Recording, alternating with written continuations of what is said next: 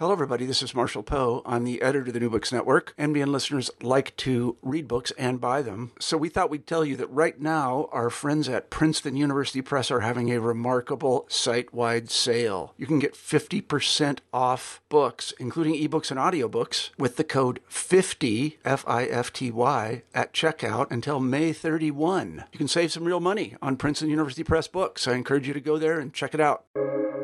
Welcome to the New Books Network. Hello, everyone, and welcome back to New Books in Early Modern Studies, a channel on the New Books Network. I'm Jana Byars, your host, and I'm here today with Mariana Cecilia Velazquez, an assistant professor of Spanish at the University of Nevada, Nevada, Reno. And we're going to talk about her new book, Cultural Representations of Piracy in England, Spain, and the Caribbean Travelers, Traders, and Traitors, 1517, 1570 to 1604, pardon, out this year, 2023, with Routledge. Hi, Mariana, and welcome to the program. Hi, Yana. Thank you so much for having me. I'm very pleased to talk to you today. It is wonderful. I'm really excited. Um, and we've got quite a difference. You are in Reno this morning, yes? Your morning. Yes. How's Reno? Sorry? Into how's Reno? What's what's how's your fall looking? Well, my fall is starting. Uh, I'm not that happy about the weather. Uh, I know winter's coming, so uh, being born and raised in the Caribbean, my skin is still not so used to uh, winters, even though I've been around for 13 years now in winters. But um, you know, getting the coats out of the closet and um, accepting my reality. Fair enough it's true. Uh, yeah, you, there's there is nothing to do about the weather, yeah. but this fall, yeah. Sorry. You're and you're teaching this fall. I'm teaching this fall. I'm very excited about it. Um, um, I'm teaching three courses. I'm teaching one graduate course and two undergraduate courses. Uh, my graduate course is actually about transatlantic colonial literature. So I'm I'm I'm, uh, I'm actually like discussing topics uh, that are present in my book and and of course other authors. Uh, i'm not that professor that assign their own books to their classes but you know i just mention it from time to time. Um, and i'm also uh, teaching courses in spanish peninsula literature and spanish american literature. So i i'm a, I'm a transatlantic professor so i have to do a little bit of europe and a little bit of the new world or america Oh, that's very cool. That sounds wonderful. Um, I'm sure uh, very interesting, probably frustrating as well, but good. okay. okay, so let's get to this. Why piracy? How did you come to write this book? So, I would like to share a little anecdote that goes back from my childhood um, to my childhood uh, to explain the origins of my path uh, to the main topic of my book, Pirates of the Caribbean. So, as I was, uh, as I mentioned before, I was born and raised in San Juan, Puerto Rico, a little island in the Caribbean. More specifically, I was born and raised in Old San Juan, which is a 16th century Spanish founded city, and and I was surrounded by Spanish 16th century Spanish military fortresses and all the like. So um, when I was a fourth grader in school, um, I remember very clearly when we started talking about pirates. Like that's that was part of the of the of the history, right? Of the history of Puerto Rico, and that was the first time I actually heard about uh, Sir uh, Sir Francis Drake, one of the main characters of the book, the English captain Sir Francis Drake, and and I was so excited about it because he actually attacked Puerto Rico in 1595. So I was like, oh my God, I'm walking through the streets in the streets that he actually attacked. Um, yeah, 400 years ago. But so I felt like part of that history. And I also remember that the the textbook um, proposed a very stable definition of piracy, and it was based on the distinction distinction between a pirate and a corsair, um, which basically was like pirates are outlaw figures, while, whereas corsairs are state sponsored, crown sponsored, crown sponsored figures. So they were legal pirates, to to to put it in in, in a few words.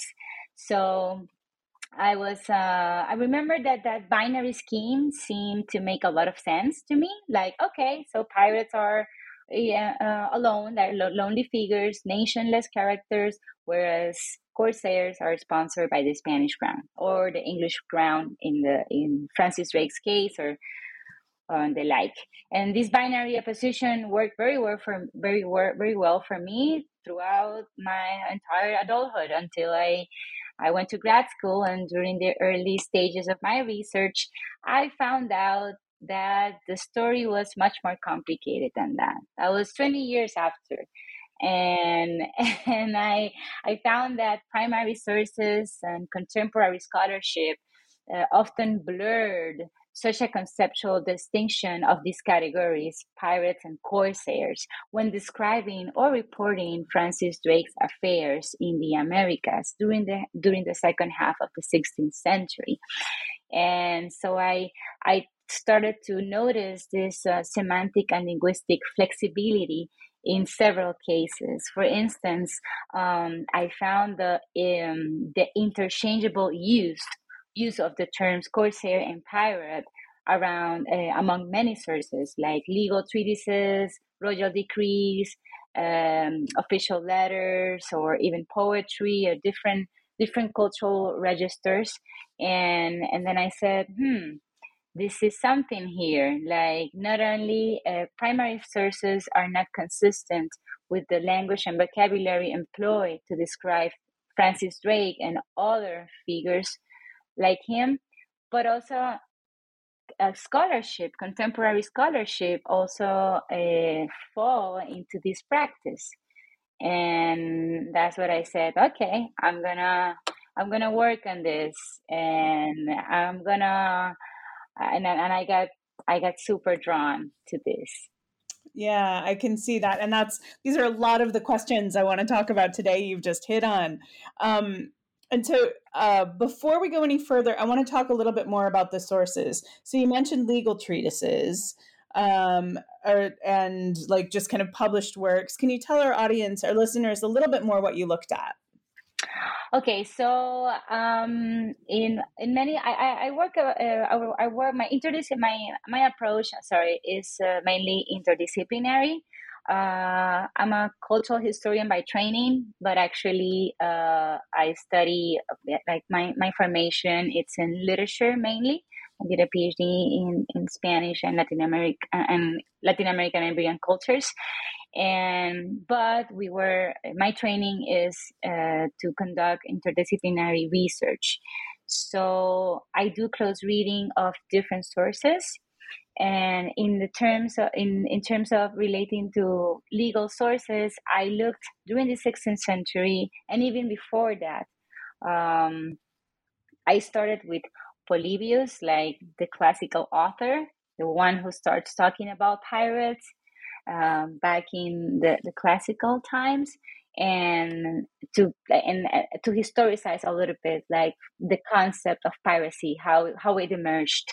And then i moved to the 16th century more specifically i read uh, treatises uh, from for instance french author john bodin and and also um, alberico gentili an Italian who was a who, who was a lawyer for the Spanish crown in England, and he wrote also uh, legal treatises about piracy or piracy. It's present on his legal treatises. I also I also work with uh, Hugo Grotius, like the mastermind of the concept of freedom of the seas and geographical spaces, uh, those legal spaces. And so I I started to read, uh, to explore and analyze uh, legal sources that not only talked about piracy but actually talked about space geographical space and how what it, what was the relationship between piracy and those spaces and how piracy came to define those spaces or vice versa. And so that's uh, that's my interest uh, when when I looked at legal sources and also royal decrees from Elizabeth I or Philip II, who are the the kings and queens of my time period, um, and how they uh, they articulate different mandates about the customs or behaviors that should be uh, upheld by pirates or corsairs. And those are the main legal actors that I that I that I work with. And in all of these sources, um, there's this idea that there are there are pirates and they are illicit figures. And you early on talk about a couple um, formulations for what makes a pirate, right? And there's one rec- relies on economic social conditions and another relies on geography. But overall, there's this idea that we know what pirates are and they're these illicit, like liminal features, right? Figures.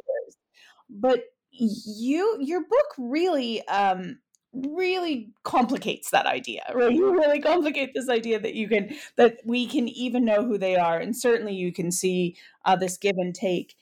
So um which i that's fair yeah that there's no uh, kind of universal understanding what makes a pirate uh but like francis drake is a wonderful place to start talking about that. Can you tell us about francis drake?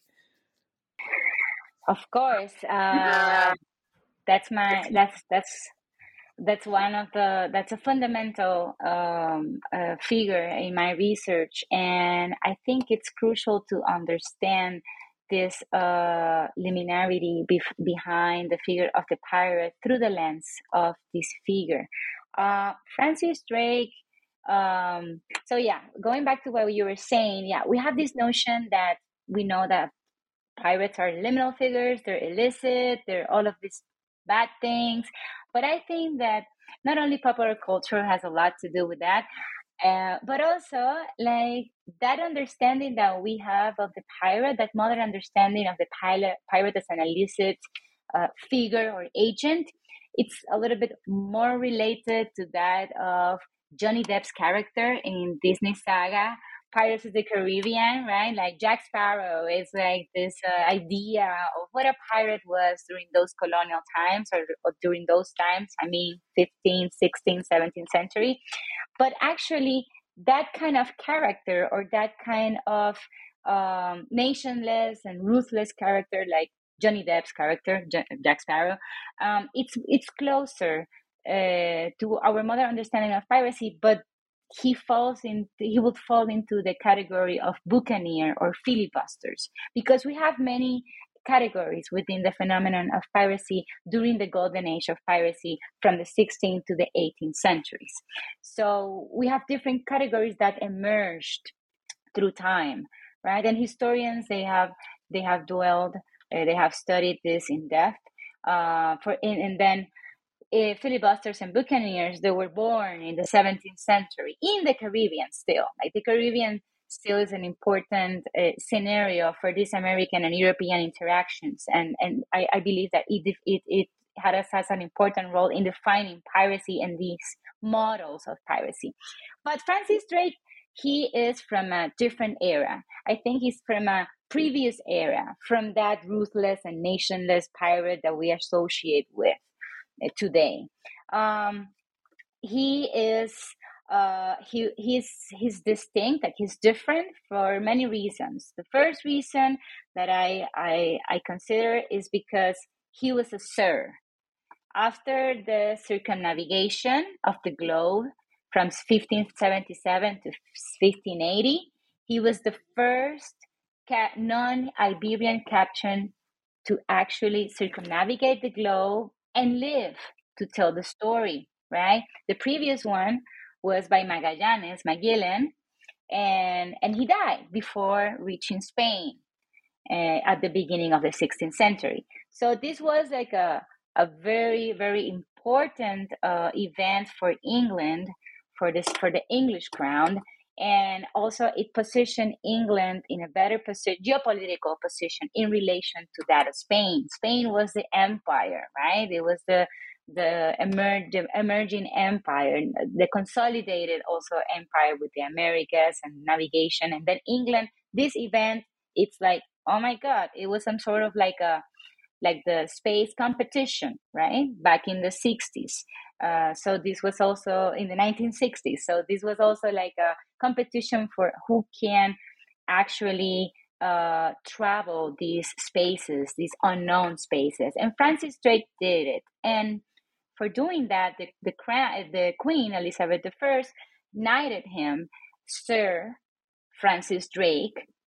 Uh, and he was a sort of a knight of the seas then. He was not a knight in land, but at the seas. And I, I work I work uh, with these arguments in chapter one when I when I uh, when I work about the role of these events and this construction of Francis Drake as a knight of the seas and how it affects the very consolidation or articulation of piracy. Um, so he was uh, knighted, right? He was a sir so he might be a pirate in front of the Spaniards, but he was a, a, a, a sir uh, before the English eyes. And also he he he had like he also participated in the in 1588 when uh, the Spanish Armada was defeated. Um, so he participated in political collective campaigns of England, not only uh, participated on events for his own personal benefit right? And then, like, he was uh, sponsored by the crown, but he was not like sponsored by the crown as we might want to think. Like, there was a gray uh, relationship uh, between the crown and Francis Drake, like, also. Uh, that complicates much more the story. So that's why I what I'm interested in is in Francis Drake as a social construct. How Francis Drake how Francis Drake was perceived during his time, how sources talk about him, how is how is he depicted in maps, in portrait in portraits, uh, in literature, in uh, bureaucratic correspondence, right? And and and then it what it what emerged is a transatlantic figure, unstable, both a pirate, a corsair, an enemy, a, a hero, a trader, a trader, right? Like it's uh, and and and and that actually uh, in that in doing so, he exemplifies that the third cause of piracy is contingent, relational, and fluid, and that's why uh, Francis Drake is uh, the, the main star of my movie. That's so great. That's such a great way to put it. You really nailed it there. Yeah. I mean, is he a pirate or is he a hero? Is he the knight? Is he noble? Right. That's, um, yeah. Wow. You, you, this is not the first time you have said that. I've been thinking about this guy for like 10 years. Seems like you read a book about him, I tell you. Um, it, it's so, you know, he's this, um, this character I would never have thought about him. He's Sir Francis Drake, right? And then I'm reading your book and I'm like, yeah, he's a pirate. Oh no.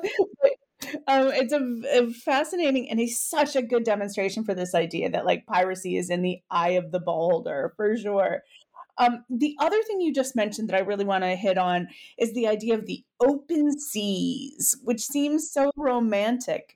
What does that mean, the open seas? Like, who owns the ocean?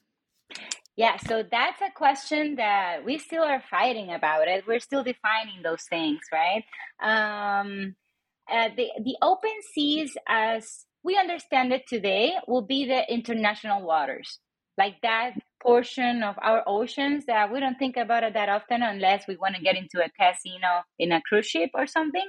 Like you know that's the that's the that's the familiar right uh, relationship that we have with that open seas. Open seas will be international waters today. So during this time during the during the 17th century um, early 17th century like um, we have Hugo Grotius uh, defending, like writing the his famous treaty, uh, Freedom of the Seas, and he was interested in freedom of the seas because uh, he was in he he, he um, what he had in mind was the the routes to or the routes to get to the low countries like uh, that that portion that the east indies right he was interested in that zone.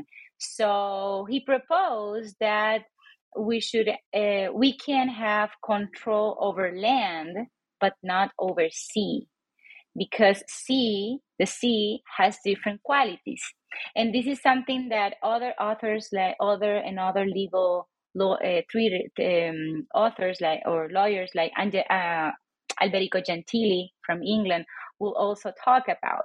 They will say, okay, the sea cannot be dominated or administrated like we can do inland because first of all it has a fluid quality. Like we cannot put borders on on the sea right? And so by nature we can't uh, close a sea. However historically there have been moments where the seas have been controlled and that they actually are referring to closer waters right? Um, john selden from england responds to hugo grotius when he proposes that the, the, the seas should be for everybody to navigate them. Um, john selden from england he responds another um, another uh, uh, legal theorist. He responds closed seas. Uh, it's a, a, Mare Liberum. It's the title of uh, Hugo Grotius' text, like Free Seas or Freedom of the Seas. And then John Selden responds with Mare Clausum, like let's close the sea, right? And then what he argues is that historically we have had closed seas, like the Pope has had his own seas, or even people from what today is Great Britain or that part geographical part, they have had like ownership of those coasts, right, and beaches or, or closer areas to actually have activities like fishing, right, and economical control of that. So so that was the the so the, there was that debate during the first half of the 17th century.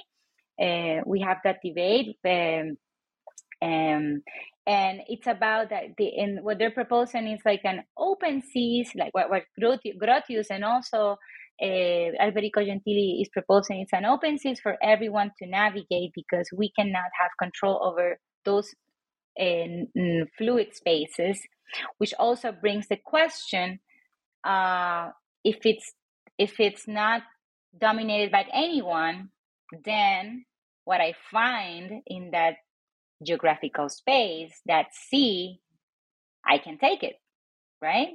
Like then that brings the question of um, what about a ship a vessel right? A boat in that sea if i run into it if i run into it is that is that whose property is it right? What is the jurisdiction of that sea right? And that and so it was much more complicated to establish then okay if the sea has if it's an open seas it means that there's no jurisdiction. But then what about the the ships the boats? The are they do they have jurisdiction? So then they have a lot of uh, discussion about it too and then they had weird rules about it like alberico gentili for instance he said well if you capture a treasure you have to navigate uh, X, Y uh, amount of, of of miles and get to a closer shore to the coast and then stay with the bounty for at least 24 hours. And then after that if the if the if the other ship doesn't doesn't come to you then that's yours. So they had they had to create diff this this uh, this idea of open seas also brought up the question of creating rules and and principles to then define what's property within that space. So what's happening um then when we get to someplace this okay, so we don't know who owns that middle of the mid-Atlantic. Okay. But what about the Caribbean? Where you know the Spaniards seem to think that that's theirs. Mm-hmm. What up? So yeah, uh, that's a that's a that's a very interesting question because uh, the Caribbean uh, it's uh, the Caribbean islands for, uh, to start. It was uh, it, it, was part of the first um, vice kingdom um, of Spain. Uh, but then it was a it, it was Columbus, Christopher Columbus, vice kingdom. But since uh, since there were other vice king, uh, um, vice kingdoms uh, that were more important, like what today is Mexico, or the back then was New Spain, and and then Peru, what today is Peru. Uh, the, the Caribbean islands were left in uh, so, a, sort, uh, sort of like oblivion. They, they, they were the Spanish crown was particularly oblivious of the Caribbean islands, and they they just functioned as or mainly their function was to be uh, to become ports they were ports to um, for for uh, filling up the ships like with food and other um, other necessary things. So there was not really like a like an economic uh, boom in those islands like it was happening in other parts of the Americas. So yes, it was their sea. The Spaniards the Spaniards not only claimed that the Caribbean Sea was theirs, but the whole entire continent, the discovered one, the known one.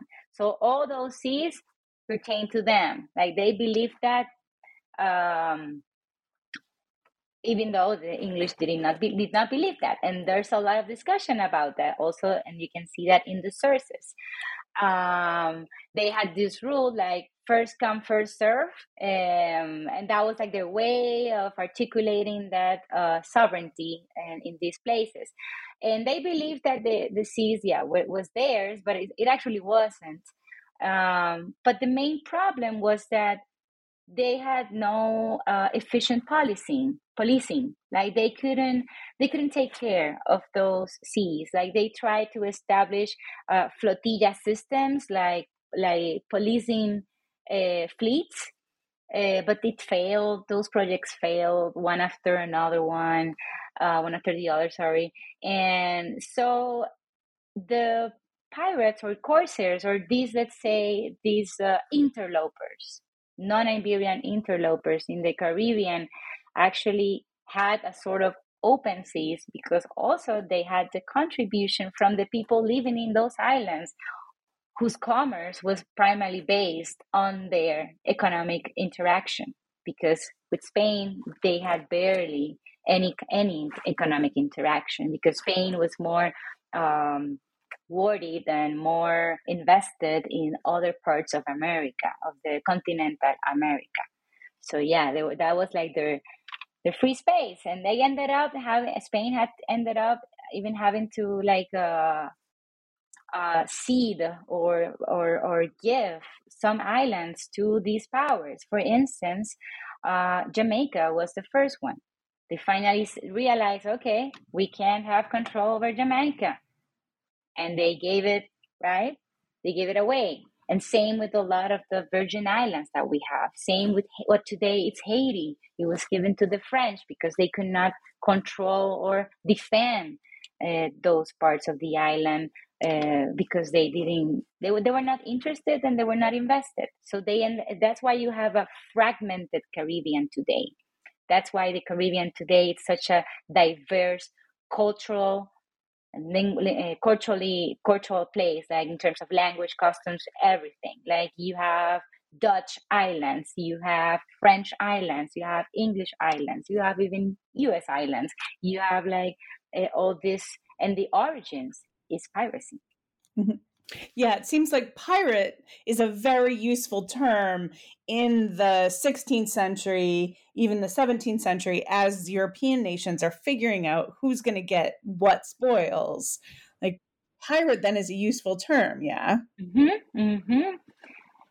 Yeah, uh, precisely. Like that's that's a, that's the way that that I that I, I I came up with with this idea, and, and that's how I make sense out of this. Like piracy, it's a discourse that it's unstable, and because if it's, it's unstable, it's useful. Like it's not unstable and malleable and flexible by coincidence if you have it like that if you have it uh, in a in a gray area if you maintain that gray area then it becomes very useful for different agendas.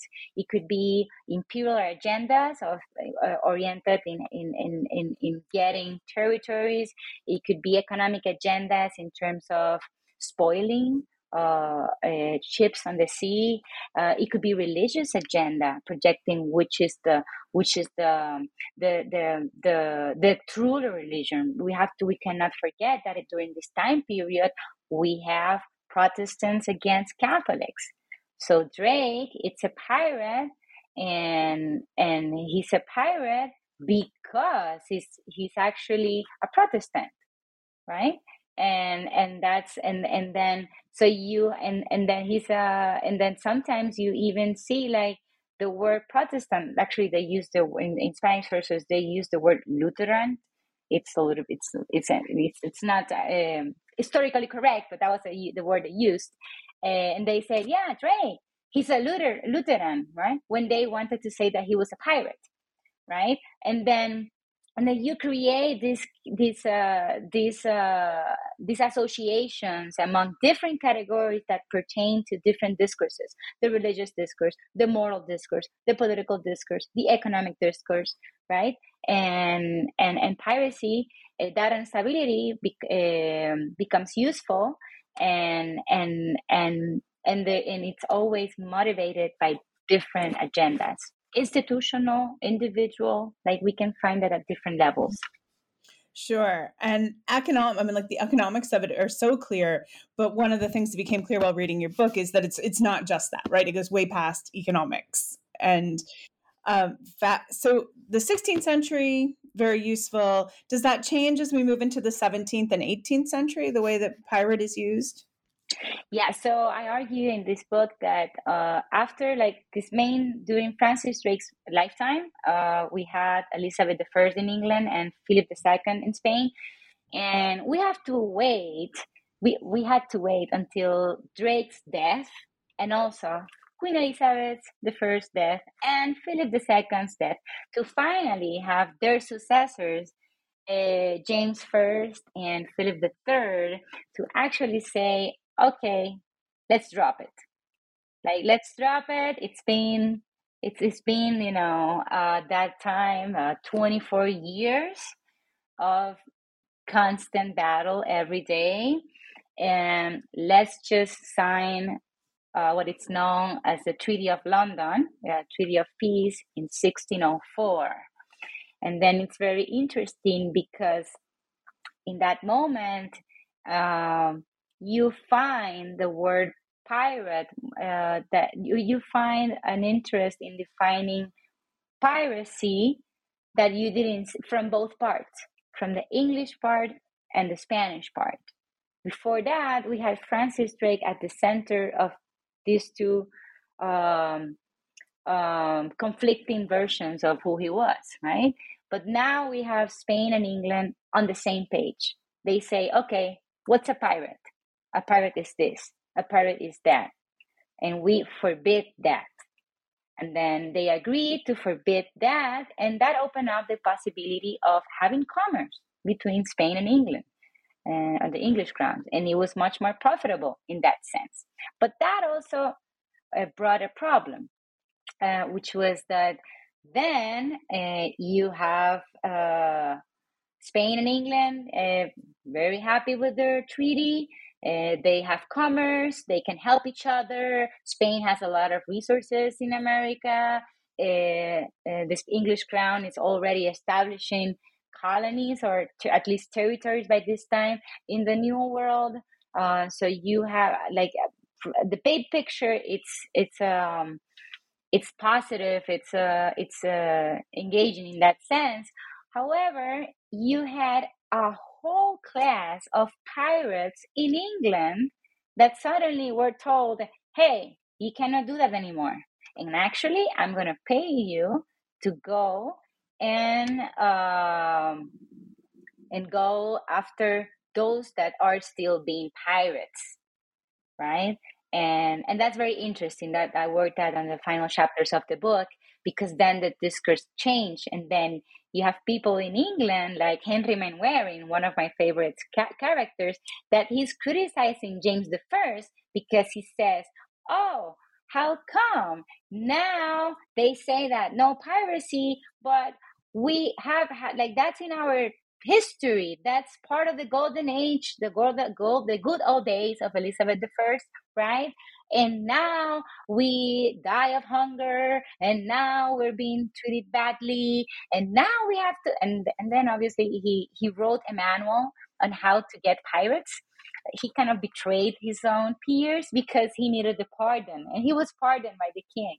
And so we find that con- not contradiction, but that paradox that it also it, it, it um, standardizing in terms of legal uh, in legal terms, uh, piracy brought a lot of fortune to England because then commerce was possible with Spain and all the territories in the New World. But at the same time, locally, or let's see, at the domestic level, it was dangerous because we had a, they, they had a big class, a big part of, of society that used to engage in those practices.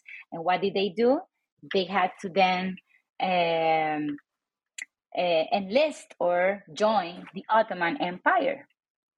To uh, with, that was actually very welcoming. They were like, "Okay, you just have to convert, and we have you. We give you a boat, we give you a crew, we give you money. We know that you're the best in navigation. So then you have all these people from the English society going to uh, and joining forces with the Ottoman Empire, and we have plays that talk about this, right? We have Christopher Marlowe.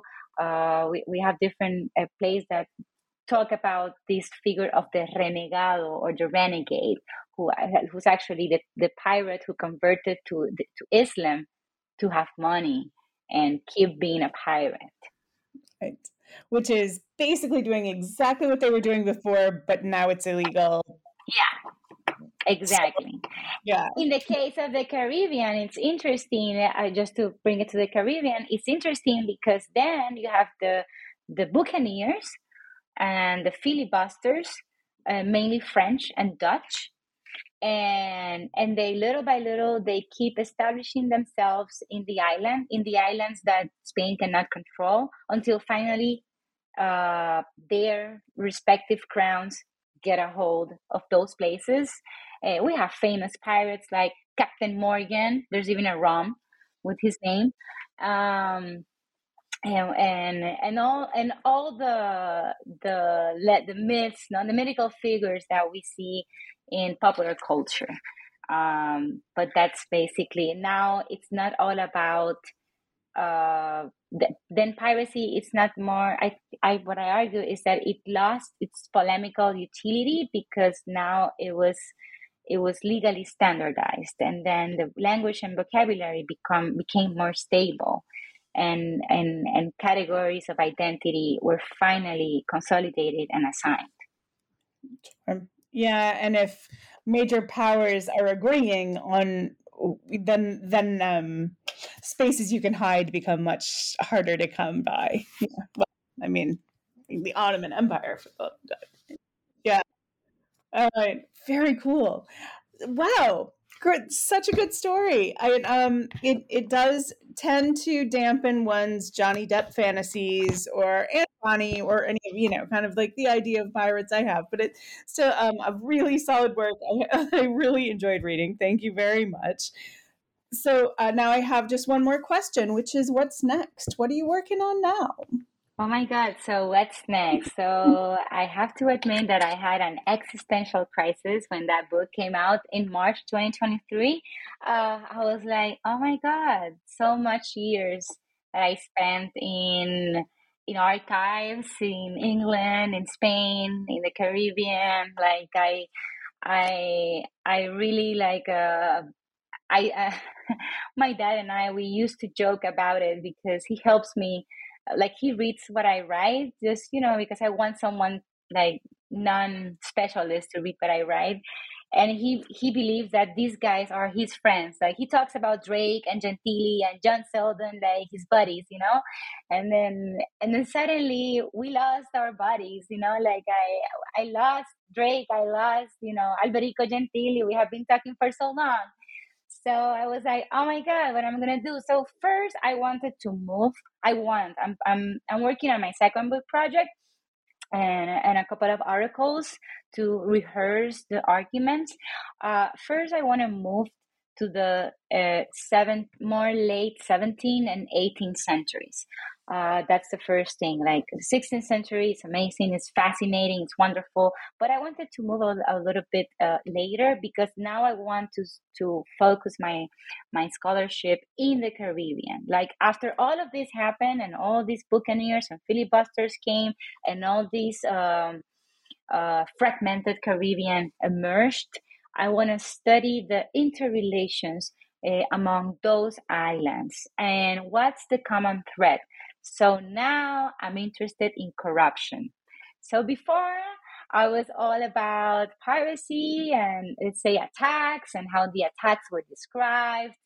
Um, but now, uh, and because I've I've been reading uh, a lot of, of, of, of, documentation related to contraband practices because then these later pirates from the 18th century in the Spanish Caribbean islands, there were lots of accusations of contraband and there were lots of accusations of corruption as well. So I went to Seville, I started some archival research, and I want to explore the notion of corruption at both the institutional and the cultural level uh, during the se- late 17th to the 18th century.